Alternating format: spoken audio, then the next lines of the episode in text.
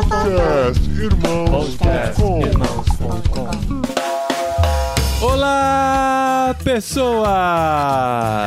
Podcastirmãos.com de número 566 entrando no ar. Eu sou o Paulinho, estou aqui com a esposinha Adriana, que faz das redes sociais o seu livro de recordações. Olha aí, a mais pura verdade, gente, isso é verdade. Eu fico, onde que eu tava abril do ano passado, aí eu olho nas minhas redes sociais. Você ah, sabe que dá pra fazer isso pelo Google Maps Mas também, o meu né? Google é todo confuso. Olha, tá aí a reclamação do Google. Ele, é ele marca gente que não é, Não, sabe? Não o É- Google Fotos, o Google Maps. Você tem histórico lá também. Eu O faço. Google Maps eu- tá mais no seu, porque quando a gente sai, tá no seu. Enfim. Não, André, você leva seu celular, tá lá. É. Enfim, tá, eu, Nem eu o te explico Pokémon depois. sabe onde é que eu tô, quanto mais o Google. eu sou a Adriana e eu estou aqui com o Kaique, que finalmente vai nos ensinar como fazer bombar as nossas redes sociais. 10 dicas infalíveis pra Olha você ter aí, sucesso Kaique, nas rede redes de sociais. Eu já vou até ver quantos seguidores o Kaique tem pra ver se ele é um professor digno. Fala pessoal, aqui é o Kaique, é um prazer estar aqui e eu tô aqui com o Paulinho que, bom, já roubou a minha fala, que eu ia dizer que ele pediu 10 dicas infalíveis pra bombar nas redes sociais, mas ele já falou isso, então fica aí. Mas é isso, é, é a nossa dicas, expectativa né? aqui Aham. hoje, que a gente quer aprender com o Kaique, tem estudado eu acho que sobre você isso. podia colocar isso no título do podcast. Claro, mesmo porque o título do livro que o Kaique está lançando é Clique Sem Bait. É sobre isso que a gente vai falar, como ter talvez uma vida mais. Qual seria a palavra? Modesta nas redes sociais também? Não sei. Ah, não sei Coerente, se tá... É, talvez? talvez coerente. Coerente. Modesta nem tanto, mas É. coerente eu acho que é a palavra. Gostei, ó, uma vida mais coerente nas redes sociais. Talvez seja esse o título do programa, mas até o fim a gente pensa melhor.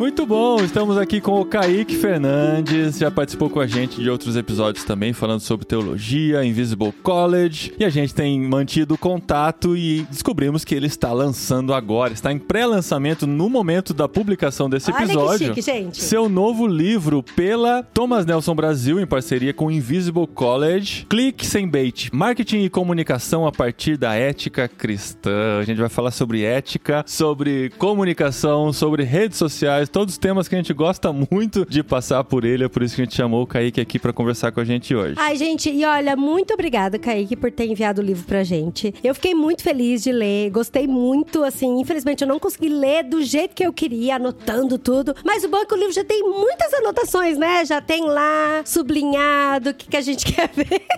Facilita bastante pra quem, assim, quer só bater o olho, tá tudo sublinhadinho, bonitinho. Você não precisa perder o tempo de sublinhar, né? Ele já tá cheio de Se anotações. quiser, você pode só botar os post-it onde tá o sublinhado, que, gente, já é um conteúdo super rico, assim, tá muito bom mesmo. Ó, só pra esclarecer, a gente recebeu a versão, como chama? Rascunho, né? Não, é... Ah, por isso que tá sublinhado? É, é, talvez seja por isso. Não, mas a- n- não é a Não, versão... mas não é não.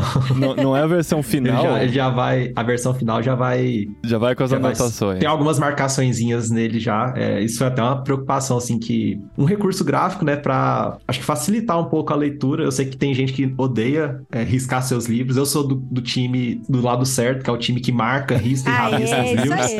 Bota post-it. Então, é, essa foi uma preocupação que a gente teve. Como no livro a gente fala de muitos termos, muitas definições, muitas coisas nesse sentido. Então a gente já usou de um recurso gráfico de até alguns termos, expressões já sublinhadas, justamente para chamar a atenção dos leitores Aham. e ser um recurso didático mesmo assim. Se vai funcionar ou não, É. as pessoas vão dizer depois, mas essa foi a intenção. Então a versão final já também vai ter essas marcações. Tá, legal. E a versão está em pré-venda, né? Você Isso. pode... Tá na Amazon, Kaique? Tá na Amazon, em algumas outras livrarias, tá na- no próprio site da Thomas Nelson, Tá. pra quem preferir, na Martins Fontes também, mas acho que pra facilitar pra todo mundo, na Amazon, né, muita gente tem frete grátis lá. Então tá lá em pré-venda até dia 15 de setembro e a partir do dia 15, quem comprou a versão Kindle já vai receber direto no Kindle e quem comprou a versão impressa vai começar a ser feito o envio pra todo mundo. E se vocês quiserem ajudar, os irmãos.com tem um link aqui de, de, parceria da Amazon que a gente ganha uma comissãozinha lá, né? Por que não? É. Gente, é, e o livro tá tão bonito, eu gostei tanto. Uhum. Só tem uma coisa, é que assim, ele, ele tem os desenhos gráficos, né? Aí tem os títulos e tal. E ele tá muito bonito, a fonte que foi usada, tá bem gostosa de ler mesmo. Só que todo começo de capítulo tem ou uma frase, uma letra de uma música, e toda a letra da música eu parava e cantava o trecho inteiro da música.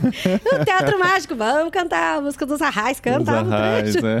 E, e, aí eu falei, não tem como a gente só ler a música sem cantar ela, né? É. Mas é muito bom. Isso é muito legal porque acaba sendo um, uma isca já pra, pra gente descobrir o que, um que vai ser falado daquele. É um bait, um é bait, verdade. É. Mas é como é sem bait, eu falei isca, né? Do que você vai encontrar no capítulo a partir daquela frase ou daquele poema, né? Sim, isso aí foi uma coisa também bem legal, assim, que a gente tentou fazer, que foi em todo capítulo relacional, pelo menos começar com alguma música que tenha relação com aquele capítulo, assim. E eu acho que isso é, é essa ideia, assim, de fazer isso, veio quando a gente estava fazendo algumas pesquisas, até que no próprio Invisible College, sobre educação e tudo mais, e a gente se deparou com um artigo que falava sobre o processo educacional como uma espécie de formação cultural, assim, né? De usar da, das aulas, de processos de ensino, para também formar as pessoas culturalmente, assim, ajudar nessa curadoria de, de artefatos culturais. E falou, cara, por que não trazer isso então pro livro, assim, né? É, contextualizar os capítulos com alguma música, que pode ser música que as pessoas já conheçam, como você mesmo falou, né? Já viu ali, começou a cantarolar, ou músicas que talvez a pessoa nunca ouviu falar e aí vai, ainda que ela não goste, mas pelo menos ela vai ampliar um pouco, assim, sua bagagem Cara, cultural, é musical, enfim. Então foi uma tentativa disso. E é um livro de comunicação, né? Então tá abrindo aí um leque de comunicação de todas as áreas. Eu gosto muito. A gente gravou um podcast há um tempo atrás com o Emílio Garófalo e ele usa muito esse recurso nos livros dele. Eu sei que não é livro de comunicação, são livros ficção, não ficção. E é muito legal quando ele contextualiza e traz essa coisa cultural, né? E aí é muito legal porque a gente também tá lendo o livro do Tim Keller agora, O Deus Pródigo, e ele cita Senhor dos Anéis, ele cita Amadeus Mozart. Então, assim, é muito gostoso que você faz. Ah lá, esse eu conheço, esse eu conheço. Oh. É muito bom. E aí a música aí também a gente começa a cantar e já se identifica com o capítulo. Kaique, você é formado em design gráfico, né? Na área de comunicação. Acho que esse interesse já despertou desde então e pouco a pouco você foi se aproximando. Se aproximando, não, você é um dos criadores do Invisible College, né? Junto com o Pedro Dulce, né? Você foi se aproximando do Pedro e surgiu a ideia do Invisible College e tem pensado nesse tema comunicação. E é um tema, assim, que nós que também pensamos comunicação há muito tempo e a gente já se considera dinossauros da área de comunicação, é um tema que a gente se vê se batendo com ele todos os dias. A gente nunca entende direito Verdade. isso. Ainda mais,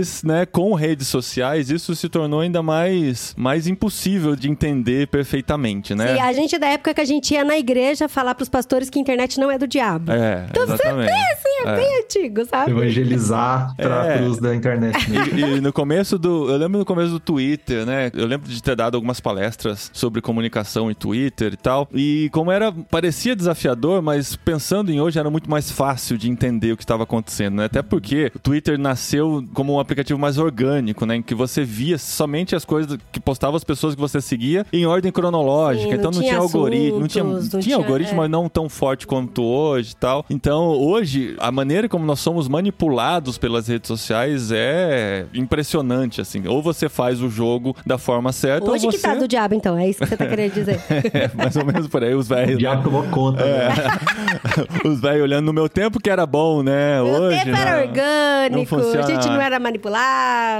Mas hoje, se você não entra no jogo, é muito difícil você ser relevante nesse contexto ou nesse universo, né? Como que foi a sua jornada nesse sentido, Kaique? Então, como você falou, assim, minha graduação, ela é em design gráfico. Eu nunca... É engraçado, assim, porque eu nunca, olhar para trás, assim, nunca tinha cogitado trabalhar no marketing, assim. Minha, minha, sempre foi assim, não, eu quero ser designer gráfico, produzir, sei lá, pôster de show, pôster pra banda, capa de CD, sei lá, ilustração. Quero receber o briefing e fazer é, o desenvolver, né? Criar e ter é. liberdade criativa, ouvir uma música enquanto eu desenho, enfim. sempre foi isso, assim. E aí eu acabei, assim que eu terminei a graduação, na verdade, acabando ali, eu caí de paraquedas, assim, no MBA em gestão de marketing. É uma coisa que eu nunca tinha pensado em fazer, mas surgiu uma oportunidade, assim, quase recusável, assim, de fazer um MBA na área. E aí eu vi que tinha alguns assuntos a ver com design, então eu falei, ah, bora lá, pelo menos assim, alguma coisa eu vou aproveitar. E aí foi quando eu entrei, eh, comecei a estudar sobre marketing, a entender mais sobre e aí me abriu muito a cabeça, assim, para muitas outras possibilidades, assim, porque às vezes a gente tem a, impressão, pelo menos eu tinha, eu acho que muita gente tem, quando a gente tá falando de marketing, a gente tá falando só de vender coisas, assim, né? Parece que marketing é só uma, uma ferramenta para vender mais. E na verdade não é, né? Lá dentro eu vi que o marketing é uma área muito mais ampla, que tem interface com muitas outras áreas do conhecimento, inclusive com o próprio design, com a comunicação, com a administração, com logística. Então é uma área bem ampla bem complexa. E coincidiu de eu, quando eu tava no fim desse MBA, a gente começar a construir o Invisible College, né? Como você falou, eu junto com o Pedro, o Pedro coordenando a parte pedagógica, eu na parte estratégica e de comunicação. E aí foi quando eu falei, bom, então agora eu vou precisar efetivamente trabalhar com isso. Então eu pensei em fazer duas coisas, assim. Primeiro, pesquisar quem eram as pessoas que estavam trabalhando com marketing, principalmente no contexto educacional, né, da educação, de curso online e tudo mais, e pesquisar cristãos que estavam propondo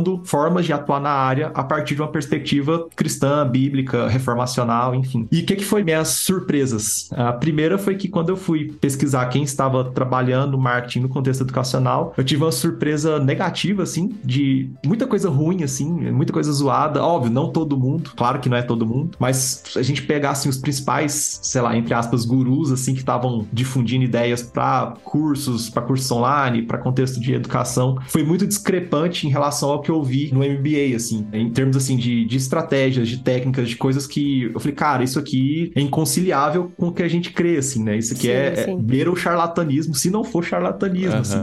Então, esse é o primeiro baque. E aí, quando eu fui atrás de cristãos que estavam propondo coisas na área, eu praticamente não achei quase ninguém, assim, principalmente em língua portuguesa, no contexto brasileiro, assim. A gente não tinha quase nada. Quando tinha, eram coisas mais tratando no sentido mais amplo, assim, a fé e tecnologia, é, algumas coisas nesse sentido no escopo maior, mas pouco tratando especificamente do marketing, assim. Para falar a verdade, quase ninguém, para não, não ser desonesto aqui, nem deixar de fora. Por exemplo, tem um, um cara chamado George Barna, que é inclusive dele que veio depois o Barna Institute, que faz pesquisas e tudo mais. Ele tem um livro dos anos 80 sobre marketing e fé cristã, mas de lá para cá praticamente não existe nada assim, principalmente em língua portuguesa. E aí foi quando eu comecei a conversar com o Pedro, né, nessa crise, ele falou: "Cara, vamos pesquisar sobre isso então, começar a propor algumas coisas". E aí eu comecei a estudar pro meu próprio trabalho, assim, não foi pensando em nem cogitava escrever um livro na época assim. Inclusive acho que eu não sou a melhor pessoa para isso. Imagina. Mas foi para o trabalho pessoal, assim, e daí que começou esse interesse em pesquisar, tentar relacionar isso com a fé cristã, com aquilo que eu vinha estudando, e nesse meio do caminho comecei a estudar teologia também, então comecei a fazer essas relações, e veio daí esse interesse e esse incômodo em tentar tratar do marketing, da comunicação a partir de uma ética cristã. Então, e para mim, assim, o que é muito doido é esse contraponto da gente pensar em marketing e quase não encontrar conteúdo que fala sobre ética cristã. Sendo que, por exemplo, eu vira e volta, eu cito, assim, a parte que eu fazia discipulado com jovens e adolescentes, e tinha uma, uma jovem que ela entrou no curso de marketing e ela ficou com muita crise, assim, quando ela tava fazendo faculdade de marketing. Ela veio falar comigo, ela falou: Dri, o negócio é monstruoso. É assim, a gente é quase ensinada a manipular as pessoas. É você conhecer. E eu sei, a gente sabe como a rede social te conhece, como os profissionais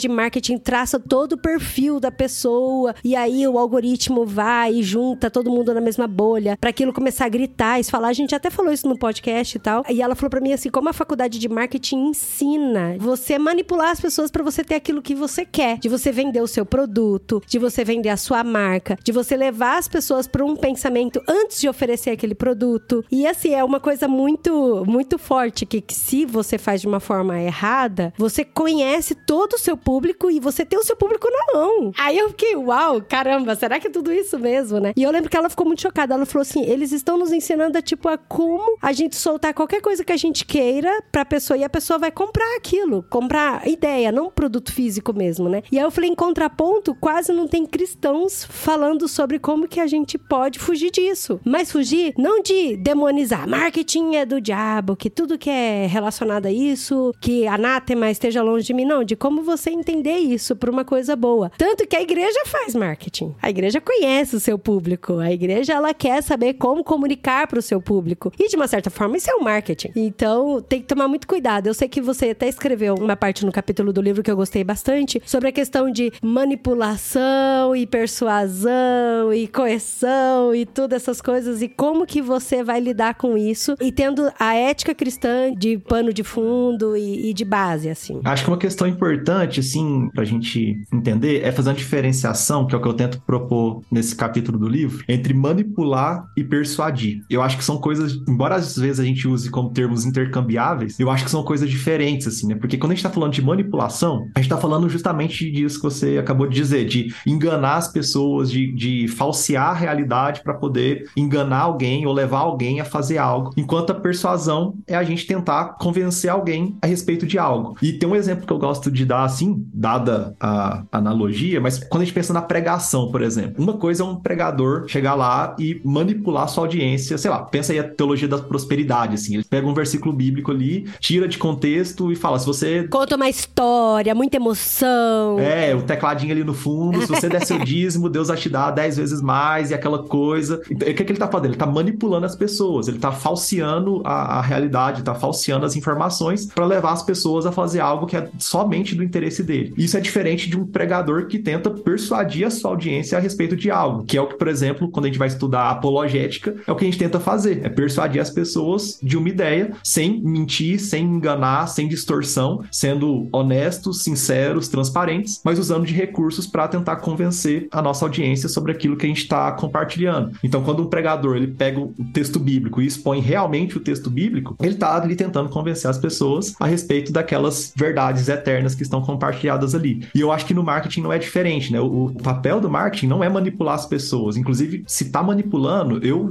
falo que isso nem marketing é, isso é charlatanismo, né? Isso não é marketing, porque o marketing em essência, e isso se a gente for pegar os teóricos que fundamentam o marketing, se a gente for estudar tudo isso, você nunca vai ver um, um teórico do marketing, alguém que, assim, academicamente fundamentado, vai falar para você enganar as pessoas, vai falar para você manipular as pessoas, mas ele vai te dar recursos para persuadir as pessoas a respeito daquilo que você tá fazendo, sempre tendo como base, assim, a ideia de você não apenas fazer isso em seu benefício próprio, mas fazer isso para contribuir com aquela pessoa, né? Tanto que a regra número um é conheça o seu público-alvo, né? Mas eu quero conhecer meu público-alvo para quê? Para inserir aquilo que eu penso ou porque eu quero ajudá-lo, né? Naquela questão que ele tá sofrendo. Servi-lo melhor, né? Sim. Até esse termo, assim, é, eu sei que também é popularmente difundido público-alvo, mas até ele é, é, um termo, às vezes, ruim da gente usar, porque parece que é uma coisa meio bélica, assim, de guerra, né? Tipo, ah, o alvo, gente tem que atingir. É então, algum, alguns autores mais contemporâneos já usam o termo público de interesse, não público-alvo, assim, é uma coisa mais um pouco mais sutil.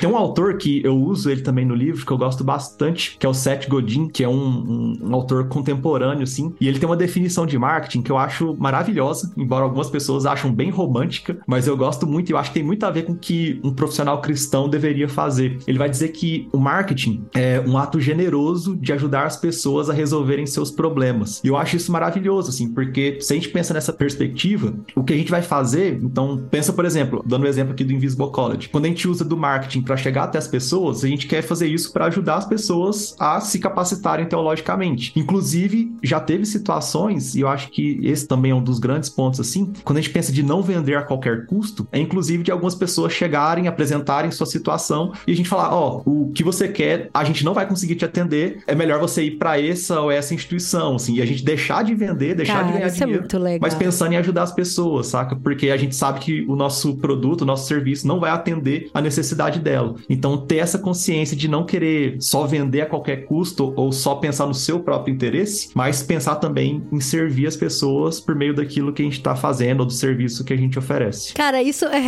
Vou, vou, vou falar um pouco aqui da minha experiência, bem pequena mesmo, com relação a marketing. Eu sou farmacêutica de formação e eu trabalhei algum tempo na Drogazil, que era uma farmácia e tal. E eu, como farmacêutica, eu sou técnica e eu não tinha que vender produto nenhum. Mas eu era uma das maiores vendedoras da, da minha loja. E todo mundo falava, Dri, por que, que você vende e tal? Falei, gente, mas é pensando nessa premissa do marketing, de querer ajudar o próximo. Então, se o cara tem que tomar Captopril o resto da vida dele, para manter a pressão alta dele controlada, todo mês, e uma caixinha dá só para um mês, e naquele mês tem promoção de Captopril, gente, leva três caixas, é muito mais barato. Eu tô te ajudando. Não é que eu quero vender para ter números, bater meta, todo Mesmo nem é porque isso. essa era uma crítica que você recebia da sua gerente, das suas gerentes, né? Sim, Os seus gerentes. exatamente, porque muitas vezes eu trocava o medicamento original pelo genérico, que era muito mais barato, e eles ficavam muito bravos comigo com relação a isso. Daí eu falava, não, porque a gente tá aqui pra gente servir a comunidade, sabe? Servir com verdade. E esse marketing para mim era muito gostoso. E eu participei também, eu era farmacêutica que fazia o treinamento com os funcionários da loja, e eu falava, gente, ó, esses dermocosméticos aqui, eu experimentei esses cosméticos eles realmente funcionam, eles hidratam a pele, eles hidratam o lábio, eles curam as cicatrizes. Tinha um negócio lá que ajudava na queimadura, quando você queimava, passava spray. Você lembra que a gente ganhou isso? Uhum. E aí eu queimei um pedacinho da minha pele, passei o spray para realmente ver se funcionava. E como o negócio era tão maravilhoso, eu falava para todo mundo na farmácia, cara, a gente vendeu em um mês todo o estoque daquele sprayzinho, volta, volta sabe? um pouquinho. Você queimou de propósito a mão? Não, não pra... queimei, eu ah, queimei nossa, cozinhando. Isso É bom fazer essa observação. É. Isso Não. que é envolvimento com a empresa, hein, gente? Brincando. Não, cozinhando, eu queimei meu braço, eu falei, tá aí, vou experimentar o produto pra ver se ele realmente funcionava. E isso é muito gostoso, né, Kaique? Eu sei que eu tô falando de Sim. produto, medicamento e tal, mas alguém chegar na tua loja e falar, ó, tá vendo esse sprayzinho aqui? Se você se queimar, você passa, você não vai sentir dor, sabe? E é muito legal você saber que o cliente tá levando um produto que é bom e que funciona e que você tem fé e segurança naquilo, sabe? Sim. Mas por outro lado, a gente recebia representação farmacêutica de produtos que eu não gostava. Inclusive, tinha uma representante farmacêutica de uma indústria que eu queria até trabalhar nessa indústria, mas eu não gostava do produto deles. Até hoje eu não gosto, não uso. E ela falava pra mim, Andri, me ajuda a vender, porque daí a gente consegue viajar. E eu nu- nunca vendi uma caixinha só daquele produto, porque eu sabia que não funcionava, sabe? Então eu acho que o marketing gostoso é, é esse. O marketing marketing gostoso. gostoso. Bota aí É. o nome do programa, marketing É gostoso. marketing gostoso, novo. Que o bom é isso, é você querer Mas é ajudar isso, as né? pessoas a oferecer e você acreditar naquilo que você tá fazendo, né? Ah, e saber a melhor maneira de fazer isso. Acho que o marketing vai te ajudar a entender melhor isso e te ensinar a melhor maneira de fazer o, o certo, né? Sim, vai dar ferramentas, né, instrumental para você fazer isso da melhor forma possível, da forma mais otimizada possível. Mas isso que a Adri falou, acho que é fundamental, assim, né? É uma crise assim que algumas pessoas têm, né? Às vezes a gente tive a oportunidade de conversar com algumas pessoas, né, e pessoas que trabalham na área, e uma crise que geralmente as pessoas têm é, cara, eu tô trabalhando nessa empresa X ou nessa agência que atende tal cliente, só que eu não creio no produto Ah, que eu tô exato. tendo que vender. E isso é, é muito difícil, assim, porque eu não vou falar que é impossível, mas é muito difícil você oferecer para as pessoas uma coisa que você não acredita, assim. E quando acontece o contrário, né, como foi o caso da Adri, assim, com os outros medicamentos, com o spray que ela não se queimou proposital, mas queimou e testou, é muito diferente quando você acredita naquilo que você tá oferecendo para as pessoas, porque realmente você sabe que aquele produto, aquele serviço, em determinadas condições, ele vai realmente ajudar as pessoas, vai melhorar a vida delas, vai gerar alguma transformação para elas, seja de saúde, seja educacional, seja de qualquer outra forma. Então, acho que isso é um, é um ingrediente, assim, muito importante, principalmente na hora da gente decidir, nós que eu falo profissionais da área, né, onde nós vamos atuar, ou em qual empresa, qual é, lugar que a gente vai trabalhar, porque crer no produto é muito importante para a gente oferecê-lo da melhor forma possível, sem estar com uma crise pessoal de achar que a gente está enganando as pessoas quando a gente faz algo que a gente não acredita, né? Mas Isso é muito difícil, né? Pra profissão de vendedor, né? Porque a pessoa tá procurando emprego, consegue um emprego na área e você ter que vender o que a sua empresa, a empresa para quem você trabalha, vende, é muito complexo. Eu tive, sempre tive pânico disso. Eu tive uma experiência curta de trabalhar como vendedor quando eu comecei a desenvolver sites. E uma empresa lá da minha cidade me contratou, tá? Eu queria desenvolver, mas eles precisavam de vendedor. Ah, vai de vendedor mesmo. Eu tinha que visitar clientes, cara. Por mais que eu acreditava naquilo, eu já tenho a dificuldade de vender, né? Se nota pela quantidade de patrocinadores que a gente tem no podcast irmãos.com. E é uma das coisas que eu mais acredito hoje. Mas, se eu tivesse que vender uma coisa que eu não acreditasse, cara, eu não sei, assim. Hoje eu com certeza Vai não faria seguro, isso. né? É. Hoje com certeza eu não faria isso. Assim, passo longe de qualquer oportunidade nesse sentido. Mas deve ser muito tenso pra quem tem que, né, manter a ética e oferecer um produto que ela mesma não acredita. Eu não sei como contornar esse tipo de situação, sabe? Ah, mas é que indiretamente a gente acaba influenciando as pessoas com as nossas decisões. Não tô nem dizendo vender. Até porque marketing não é só venda, né? Mas igual, por exemplo, a gente tem o nosso podcast aqui, que é o podcast literário, um das frentes do nosso podcast. A gente lê o livro e a gente é honesto. A gente fala, a gente gostou, a gente não gostou. E algumas pessoas acabam comprando o livro, algumas pessoas acabam não comprando. E, gente, já houve vários casos, assim, de livro que a gente leu. Agatha Christie a gente leu e não gostou. E a gente falou, não, o livro é ruim.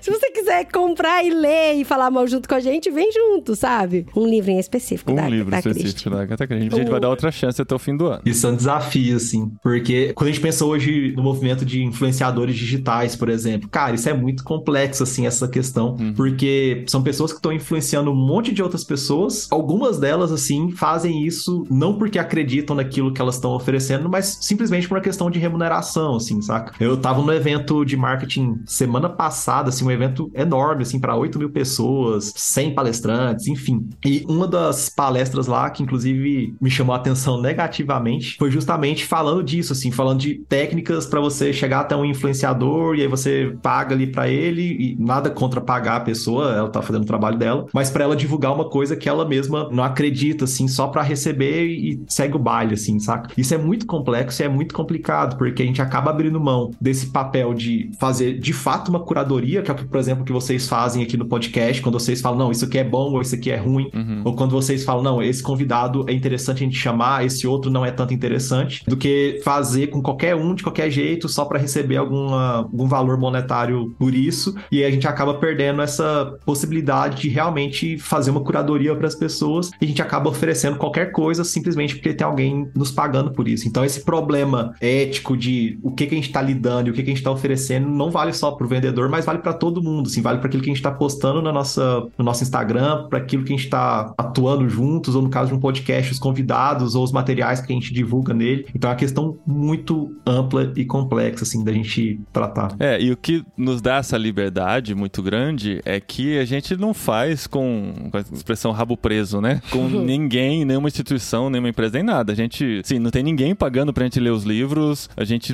quando lê, a gente comenta e pode dar a nossa opinião livremente, porque disso não depende do nosso salário, não depende de nenhum contrato que a gente vai perder nem nada. Mas já aconteceu casos de uma editora nos procurar para falar de tal livro, a gente lê aquele Ai, livro, Deus, ou até o tema do livro estar fora da nossa linha editorial. Não precisa nem ser contra, mas pode ser fora. E a gente falar, não, isso não tem nada a ver se a gente falar sobre isso ou falar bem disso, nossos ouvintes nos conhecem o suficiente para saber que nós não costumamos gostar desse tipo de conteúdo. Foi vendido, né, amor? É.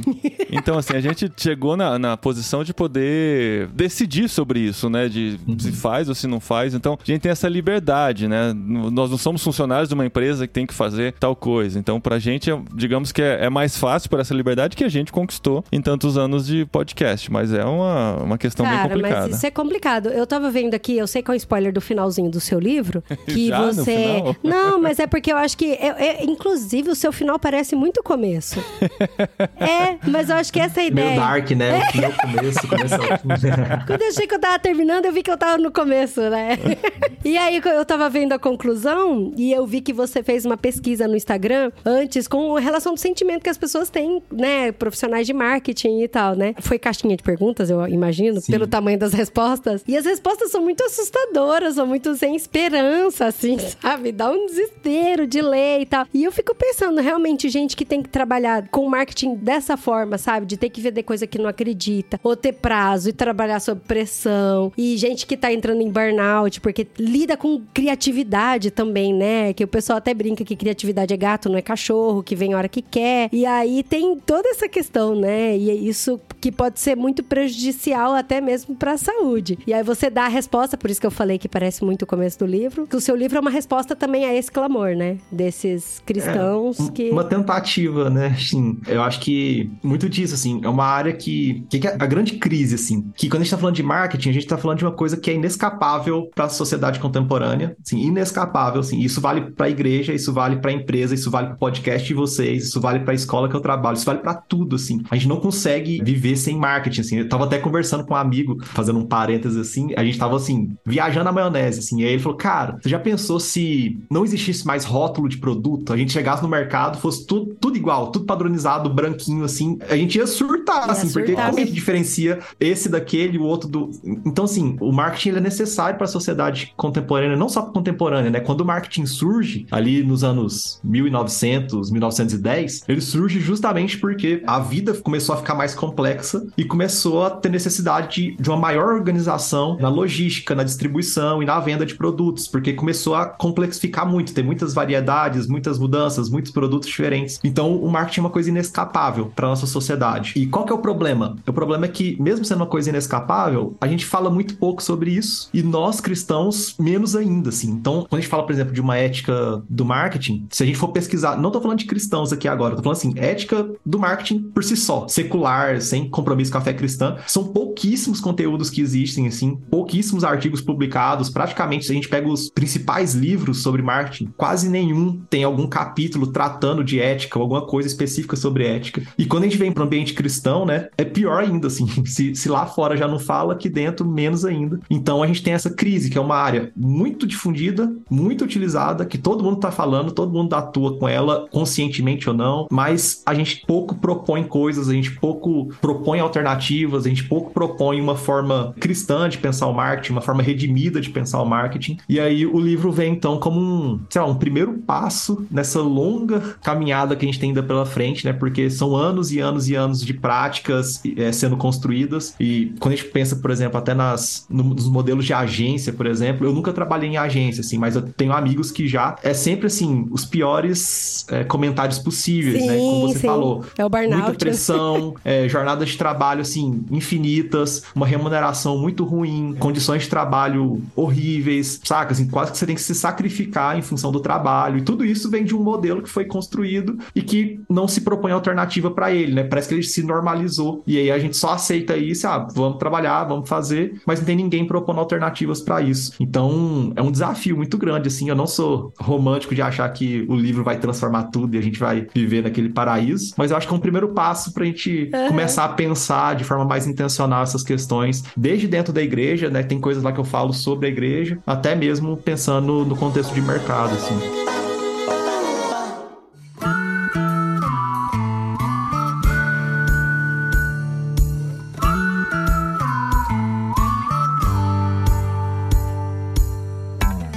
Você tem um case bem legal que é o próprio Invisible College e o Loop, né? A gente, desde que surgiu, assim, eu curto muito as publicações que vocês fazem, como vocês produzem conteúdo, a serenidade que tem, né? A sensatez. Qual é a palavra que a gente usou aquela hora? A... Coerência. É, a coerência. Essa é a palavra. Preciso anotar aqui na frente para lembrar dela. A coerência, né, que vocês têm ao produzir o conteúdo e fazer a divulgação. Vocês não usam clickbait. Para quem não sabe, clickbait, né, às vezes tem pessoas que não conhecem o termo, é quando você faz aquela chamada sensacionalista para atrair os olhos da pessoa, atrair o interesse da pessoa para aquela publicação, para aquele produto, para aquele gente, isso vídeo. me cansa tanto, me dá Tanto uma que raiva. seu livro chama Clique Porque eu sou curiosa, sabe? Aí É. eu sou público do. Você quer eu ver, sou né? público-alvo do. Ai, veja como essa atriz ficou. Sabe?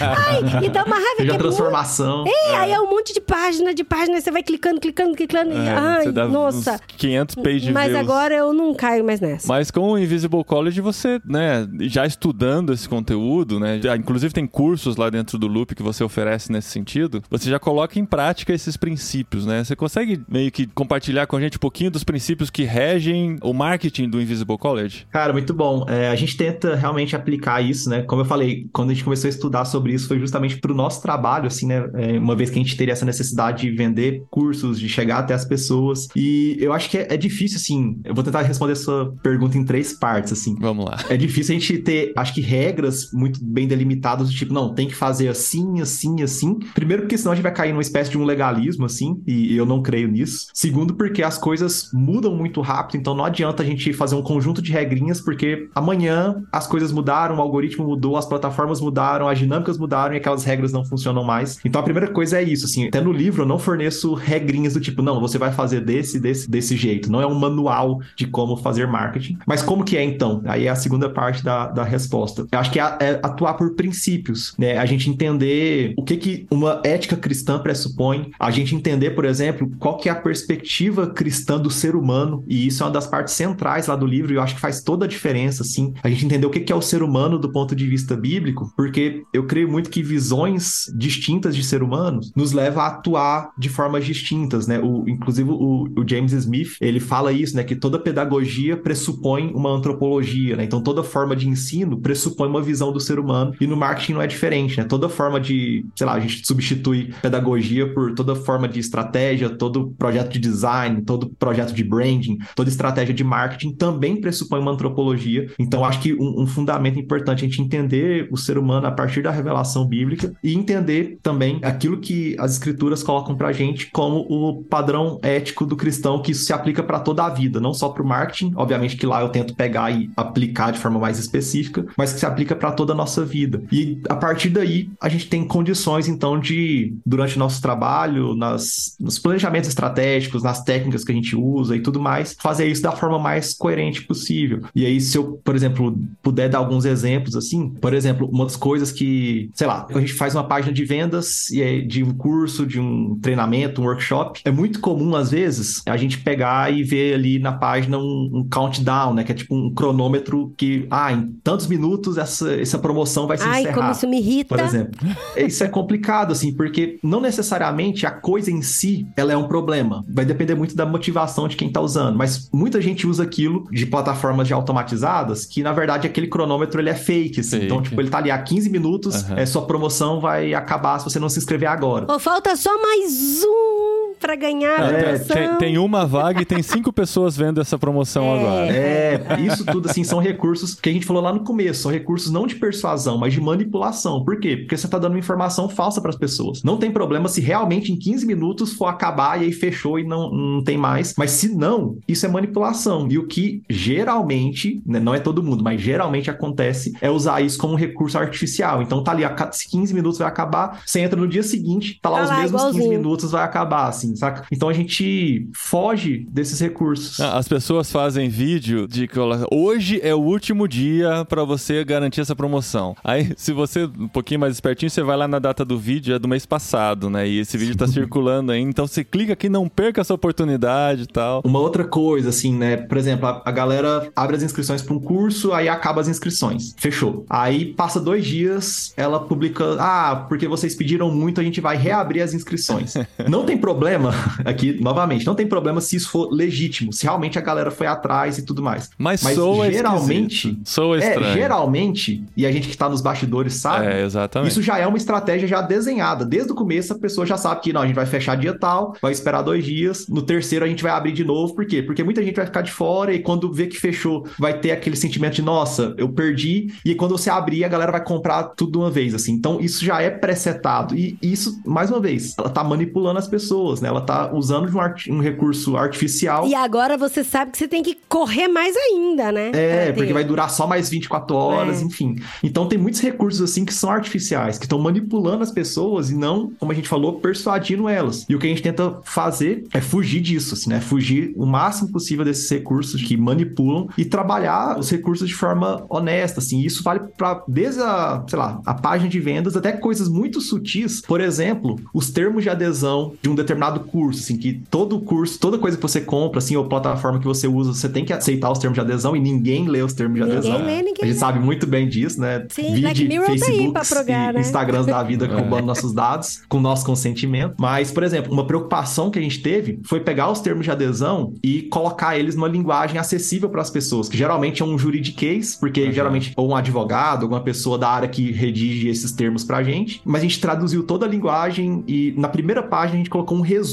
de todo o termo. Então, ó, você vai pagar esse valor, vai ter acesso por tantos dias, as condições são essas, você pode pedir reembolso em tantos dias. Então, um resumo dos termos de adesão e depois vem os termos numa linguagem mais acessível, com um design já mais formatadinho, para justamente facilitar as pessoas. A gente não quer que elas só aceitem para aceitar e a gente vender goela abaixo, mas embora quase ninguém vá ler aquilo, mas tá lá, tá lá de uma forma entendível, Ética, né? compreensível, ética adequada. Então são uma série de pequenas coisas assim que a gente vai tentando fazer, fugir um pouco, tirar essa imagem de que é, o marketing ou que cursos online são coisas enganadoras e com muito charlatanismo e tudo mais, mas que dá pra gente trabalhar, dá pra gente usar de estratégias, de, de ferramentas, de instrumentos que vão ampliar o alcance, mas fazer isso de uma forma ética, coerente, sem estar enganando as pessoas. Até porque a gente crê muito assim, por exemplo, se a gente tá enganando alguém, né? A gente tá enganando uma pessoa que é portadora da imagem da semelhança Sim, de Deus. sim. Isso é muito sério, né? Isso É não é pouca sério, coisa, é. assim. Então, se eu uso de um recurso com a melhor das intenções possíveis, assim, mas uso isso enganando alguém, isso é muito sério. Eu tô agredindo a imagem de Deus naquela pessoa, seja ela cristã ou não, mas ela é portadora da imagem de Deus. Então, é uma questão muito séria que às vezes a gente não para pra pensar. A gente acha que ah, é só mais uma técnica que todo mundo usa, vamos usar também e tá tudo certo. E não é assim. Nós cristãos precisamos ter uma, uma abordagem, uma postura diferente quando a gente vai atuar na nossa área de profissão, assim. E nessa área de venda de curso, como tá saturado.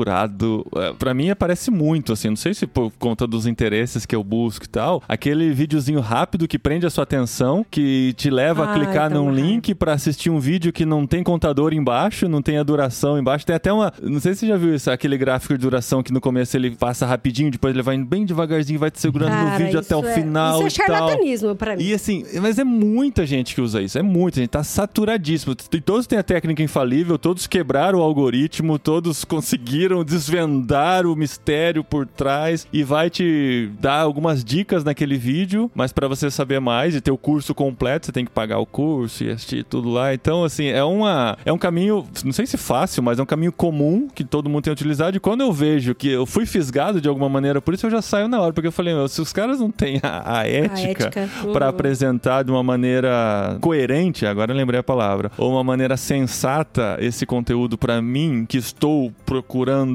algo bom, sabendo que eles estão usando essas táticas, já me tiram o interesse, né? Eu, porque, sim, já tô mais imerso nas redes sociais, já estudo isso há algum tempo, já conheço muitas técnicas de marketing, já conheço algumas dessas técnicas que são usadas pra vender cursos, então eu já tô esperto pra isso. Mas quanta gente não cai, né? Quanta gente não vai fazer isso e às vezes pode até ser bom o conteúdo. Quando já começa dessa forma sem ética, eu já perco a confiança de que eles vão me oferecer algo que realmente faça alguma diferença na minha vida, né? Por isso que a gente fica muito feliz com esse lançamento desse livro, do seu livro, pra trazer um pouquinho de desequilíbrio a essa balança. Porque, igual o Paulinho falou, tem muito livro sobre técnicas de marketing, sobre como capturar seu público, como conhecer o seu público. Livros não. como- É livro? livros, vídeos, cursos, né? insights, cursos.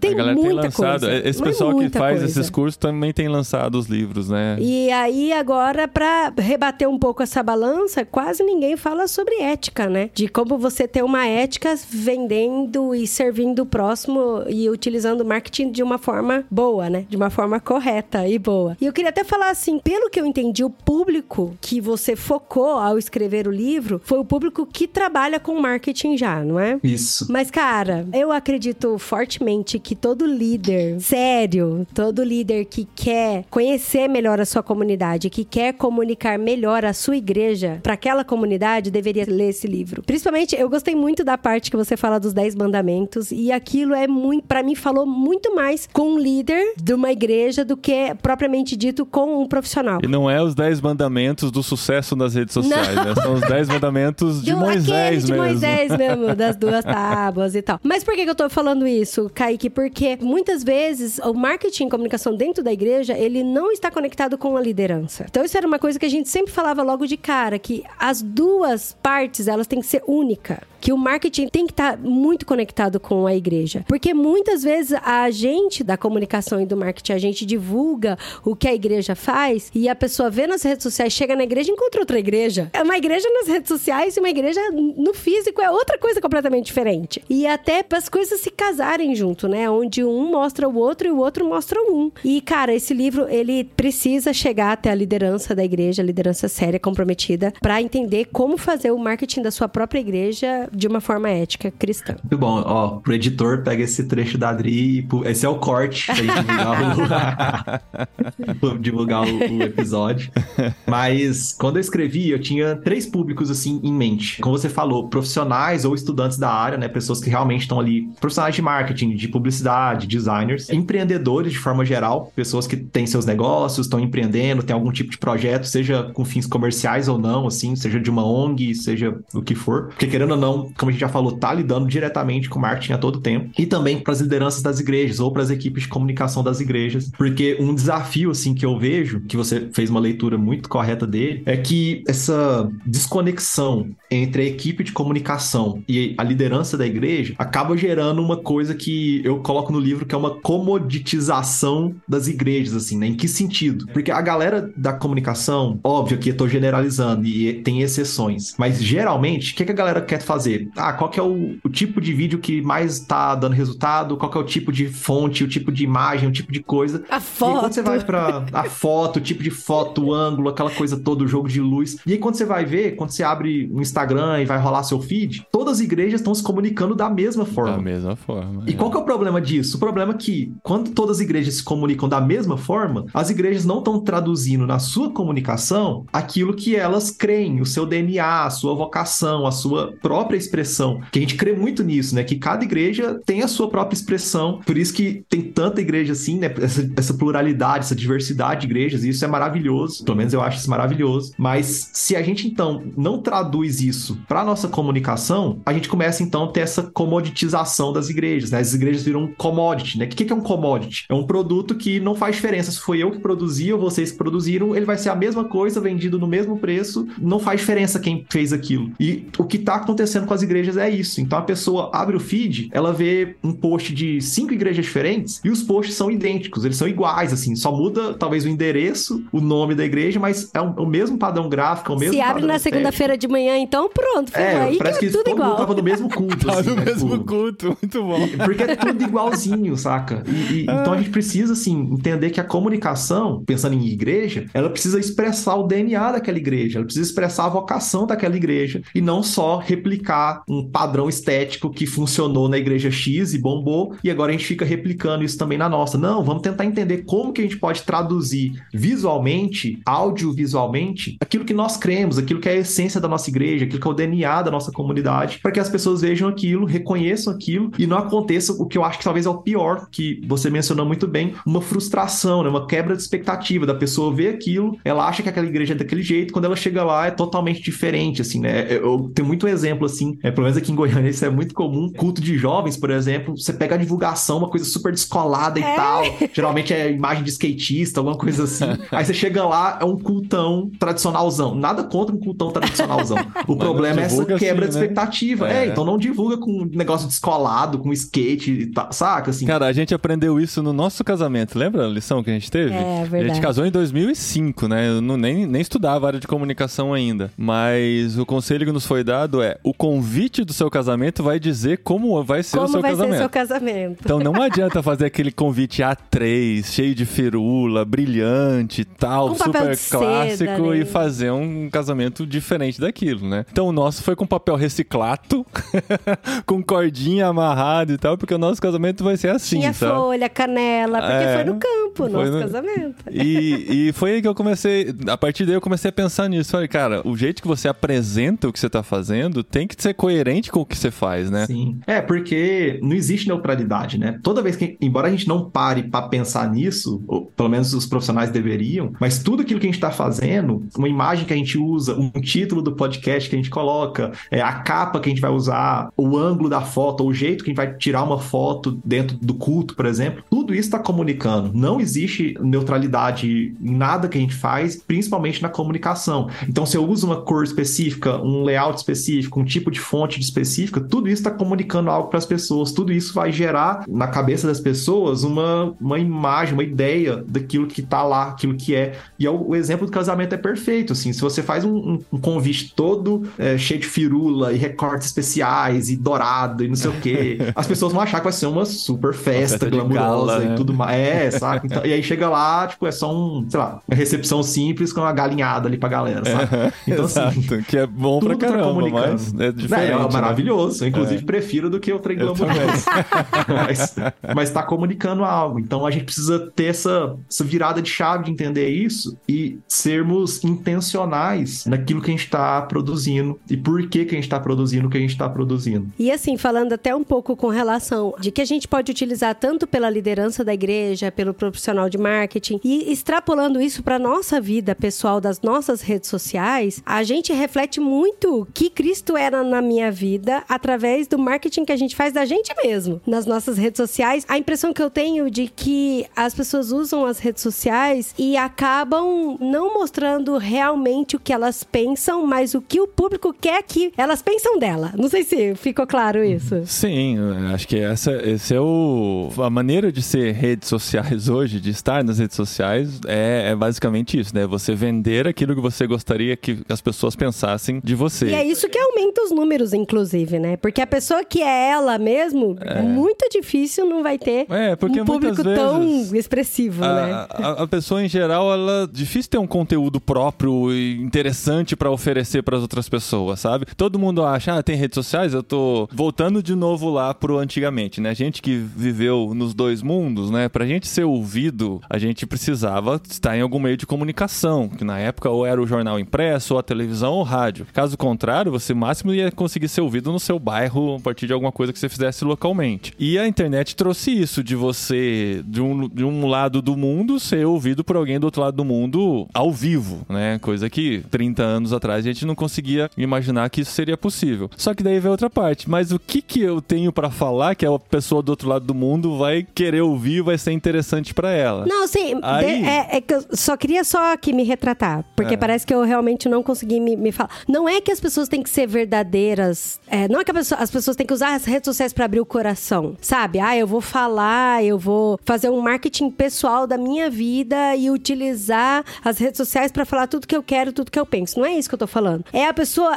falar aquilo que ela não é, sabe? Não é. Não Mas é a, isso que eu tô a querendo. troco A versão clique, fake sabe? dela, né? É, e, e por É aí que eu tô sabe? chegando. Se eu não tenho o que falar, se eu não tenho conteúdo, se eu não tenho algo a oferecer, algo diferenciado pra oferecer, que as pessoas possam se interessar, eu vou criar um personagem. Eu vou fazer como o fulano faz, e o fulano teve sucesso, eu vou tentar fazer por aqui também. E aí a gente vê tantas pessoas falsas, né, produzindo conteúdo, que quando você tenta aprofundar um pouquinho, e essas pessoas o que vão acabar fazendo, né? Se não tem um conteúdo pra oferecer, vão, né, colocar a foto da cara, né? Não, eu tô rindo porque o Kaique provavelmente já deve ter visto um monte de vídeos de pessoas que estão fingindo que estão conversando com alguém com microfone, sabe? Ah, os podcasts falsos. E por quê, sabe? Eu Fake casts. Fake Sim, casts. eu não sabia disso, eu não sabia. Até que, não sei, que Foi chegou... a menina, a menina da- que falou que, Do- que, lava, Lava que, que homem lava Ai, não dá louça ibope, não dá perde ibope, a, não dá a ibope. masculinidade. É, eu não queria nem Aí a citar pra não dar Adri ibope. comentou sobre o vídeo, eu falei, Que ela "Você- tava você de reparou? lado o tempo todo falando Você assim no reparou que ela microfone. tá falando assim, esse podcast não existe? Ela falou, é sério? Ela ficou chocada.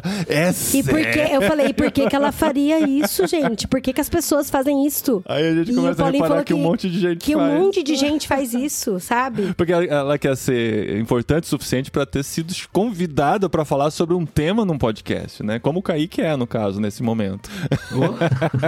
é porque no fim das contas, quando a gente tá falando de, de mídia social, Instagram, Twitter e tudo mais, o que manda é um, um chefe chamado algoritmo, né? Aham. E aí as pessoas fazem aquilo que vai fazer o algoritmo entender que aquilo é relevante, não necessariamente é bom, mas é relevante para a lógica do algoritmo, que vai gerar engajamento, discussão e tudo mais. Por isso, por exemplo, que polêmica é tão entre aspas, muito entre aspas, é tão bom, porque a polêmica ela vai gerar engajamento, né? Quando você Uhum. publica uma coisa polêmica, as pessoas vão discutir, vão comentar, ainda que talvez comentem discordando, mas vão comentar. E comentando o algoritmo vai falar: "Opa, isso aqui é legal, vou dar para mais gente", e ele distribui para mais gente e a coisa então vira uma bola de neve. E assim. distribui até pra gente que não tá nem vendo aquele conteúdo, né? Isso que é muito louco. tá nem a ver com o assunto, assim. Isso é um grande desafio, assim, porque é uma tensão, assim. No livro eu não entro tanto nesse assunto. Esse é o que eu quero pensar a partir de agora. Então, talvez daqui uns cinco anos eu volte aqui pra gente gravar um outro podcast sobre isso. Boa. Pensando justamente na nossa relação com as mídias sociais, nossa relação pessoal com as mídias sociais. Porque a tensão que tem, e aqui eu tô, assim, compartilhando a minha crise, é que, por um lado, eu acho que a gente tem. Muita gente tem muita coisa boa a oferecer, né? Vocês têm muita coisa boa a oferecer. Talvez eu tenha alguma, o Pedro tem. Muita gente tem coisas boas a oferecer, coisas que edificam as pessoas, que contribuem com elas. E se a gente, sei lá, não usa nenhum recurso digital, o nosso alcance vai ser talvez no máximo para nossa igreja local, para nosso grupo de amigos analógicos, mas a gente deixa de contribuir com muita gente. Mas por outro lado, se a gente tenta atingir muita gente, de certa forma a gente tem que jogar o jogo das mídias, assim. E isso eu acho que já começa a ficar uma coisa Sim. isso é o que tá gerando um incômodo em mim atualmente, assim, a gente tentar buscar como que a gente pode subverter o algoritmo no sentido de a gente tentar estar tá no ambiente digital, produzindo, propondo coisas, contribuindo com as pessoas. Sem ter que usar essas artimanhas, né? É, sem cair no jogo do algoritmo, né? Tem até uma. Essa semana eu tava pesquisando algumas coisas assim. Duas pesquisadoras aqui do Brasil, uma da USP, se eu não me engano, e uma outra não lembro de onde, elas publicaram um artigo na revista da Fiocruz que elas cunharam um termo chamado exaustão algorítmica. E eu achei isso fantástico, assim, justamente falando das pessoas que vivem de produção de conteúdo e que essas pessoas elas estão tendo burnouts e tudo mais pela essa necessidade de sempre estar tentando atender o algoritmo, né? Que é como se fosse um chefe. A diferença é que ele é um chefe que te pune, porque se você não publica o conteúdo do jeito que ele gosta, ele vai cortar seu conteúdo, ele vai diminuir seu engajamento. É um chefe que você não consegue ter diálogo com ele pra, tipo assim, não, beleza, mas o que, que eu posso fazer para melhorar? Você não tem diálogo, ele só te impõe e você obedece ou não. E aquilo tá gerando um monte de problema de ordem de saúde mental, psicológica nas pessoas que estão trabalhando como produtores de conteúdo. Porque se elas seguem a lógica do algoritmo, é uma coisa muito exaustiva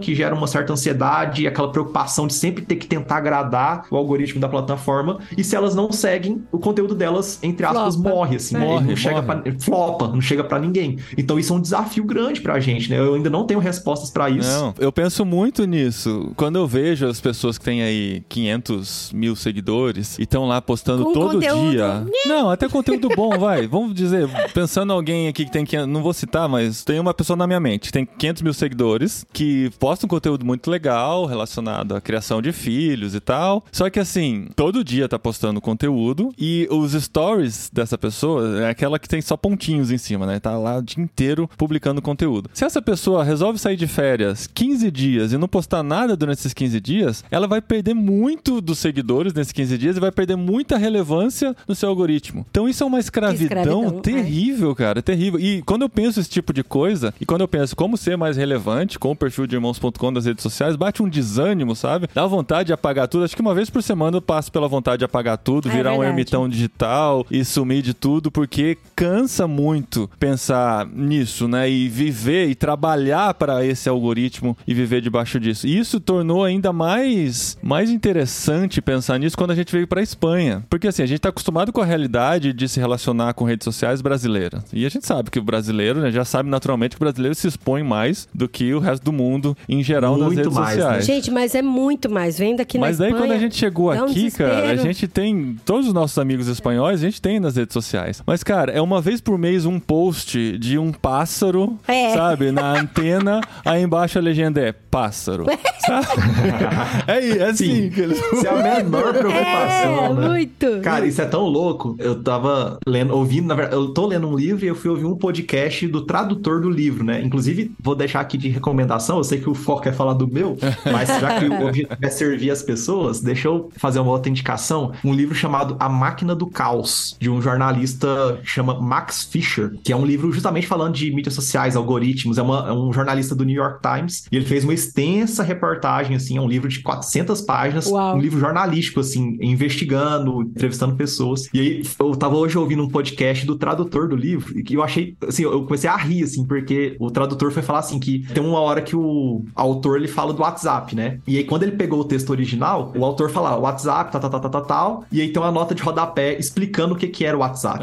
E aí ele falou, cara, isso aqui pro Brasil não faz o menor Uhum. sentido, porque aqui no Brasil todo mundo sabe o que que é o WhatsApp, sabe? No contexto americano pode ser que uma outra talvez não use. E eu tô falando assim, essa diferença, tanto que a gente usa tanto uma coisa, que Uhum. ele inclusive tirou a nota de rodapé. Ele não colocou, ele só deixou lá o WhatsApp, porque todo mundo aqui no Brasil Cara, já e sabe o que aqui é o a WhatsApp. gente Isso é conhece bizarro, espanhóis assim. que nem tem WhatsApp, né, amor? Tem, tem. Nem não, tem é WhatsApp. que nos Estados Unidos é muito mais utilizado o texting, né? O SMS, até hoje, até mais Uhum. Sim. do que o WhatsApp. Mas com relação aos espanhóis, cara, a É gente, muito assim, é. você não sabe onde os espanhóis estão, sabe? O tanto que eles prezam pela privacidade, eles não postam se eles vão sair, comer em algum lugar, se vão viajar pra algum lugar, sabe? Os nossos amigos Eles saem de de férias, férias, a é. gente só tem notícia deles quando eles voltam de férias, Uhum. né? Então é, muito muito bizarro. Assim, aí é. a gente, né, ainda segue, a maioria das pessoas que a gente segue são brasileiros, aí a gente vê como os brasileiros se comportam e a gente fica nessa crise, assim, sabe? A gente posta por causa dos nossos amigos que querem saber como estamos vivendo aqui na Espanha, mas daí nossos amigos espanhóis veem a gente postando desse jeito, será que eles vão pensar, ah, é porque são brasileiros? Ou, nossa, esses caras são muito esquisitos, sabe? É difícil essa tensão, assim, de como lidar com as redes sociais, mas isso é tema para um próximo capítulo, para um próximo livro, na verdade. Não, né? inclusive esse livro do Kaique aqui, ó, vai servir daqui 10 anos pra Espanha só, viu? Quem sabe, É muito 10 isso. anos. Cara, é muito bizarro, porque a gente foi num curso de marketing, eu e o Paulinho. Que a gente, aqui a gente. Tenta se aculturar o máximo possível. É, é. E a gente tem firma, tem empresa. Nossa, eu não tô conseguindo lembrar em espanhol, em português. É, eu, sou autônomo. Autônomo, isso. Eu sou é autônomo. aqui na Espanha. E a gente gosta de trabalhar com marketing e comunicação. Quer conhecer. Vamos participar. E aí a prefeitura ofereceu um curso e aí a gente foi, nós dois, né, pro curso de marketing e comunicação. E, cara, é bizarro, assim, eles estão ensinando a fazer banner pra colocar na porta da, da loja, sabe? Assim. e todo mundo tem que ter um site. Instagram, WhatsApp, Facebook, isso é bobeira. Tem que ter um, Um site. Eles estavam falando sobre a importância e de um ter um banner site. com um site no banner. Aí tinha, aí tinha o banner, um banner impresso lá na frente da empresa que estava dando o curso, que é uma empresa da. É a empresa da parceira prefeitura. Parceira da prefeitura, é, na verdade. Que tava né? ensinando todo mundo a fazer marketing. Aí a Adri perguntou assim: é engraçado você tá falando sobre divulgação e tal. Tô vendo o seu banner, eu não tô vendo as redes sociais da sua empresa. Ele falou: ah, porque pro meu público não faz sentido nenhum colocar as redes sociais. O importante para eles é o site. É. E aí eu entrei no Instagram da empresa, da empresa que tava dando curso. Eles tinham tipo 320 seguidores, sabe? E eu falei, uau, cara, Cara, é que demais. doideira. Eles estão falando É sobre marketing. mar- o tema era marketing digital. Marketing digital era o brincadeira. É site, né? Que, É, que no Brasil, tipo, coisa de 20 anos atrás, assim, quase. É, é Então, muito assim, a isso. gente, Doido. estando em outra realidade, nosso público, né? Hoje a gente não trabalha digitalmente com o público espanhol, a não sei pela nossa igreja. A gente continua produzindo conteúdo em português, né? Pro Brasil, através do site. Mas é muito interessante ver esses contrastes, né? Como, assim, a gente acha que a, a nossa realidade é como a gente tá vendo no Brasil, mas ao redor do Gente, mundo, a Brasil, maneira... Os é. europeus, principalmente, como se relacionam, não só na Espanha, na Europa em geral, como eles se relacionam com as redes sociais é muito restrito mesmo, assim. Eles não estão produzindo essa quantidade de conteúdo que a gente produz no Brasil. Não, gente, é muito, é muito diferente, assim. De você estar, por exemplo, numa cafeteria, se quiser fazer uma foto do seu café e quiser postar no Instagram, eles não têm. a- Marcar, a eles não têm. Não tem. É, que é o contrário, né? A primeira coisa que. Ah, vou começar um negócio, não é o CNPJ, não é, Não. É, É. abrir É, um o perfil no Instagram. Instagram. É, Depois mexe com a burocracia, os trâmites legais, mas a primeira coisa é já garantir o arroba no Instagram. Né? Cara, é. Mas, Mas- é. mas eu queria trazer aqui essa visão pro pessoal que tá vendo como o Brasil tá muito na frente em questão de marketing. Assim, tá muito, muito na frente mesmo de divulgação. E conhecer melhor até as regras do marketing, manipulação, de como você te portar mesmo, né? E como o Brasil tá muito na frente mesmo. Assim, à aqui. frente, mas passando por todos esses problemas É. que a gente vê apontado aqui, Por isso né? a necessidade do livro, né? É. Olha aí.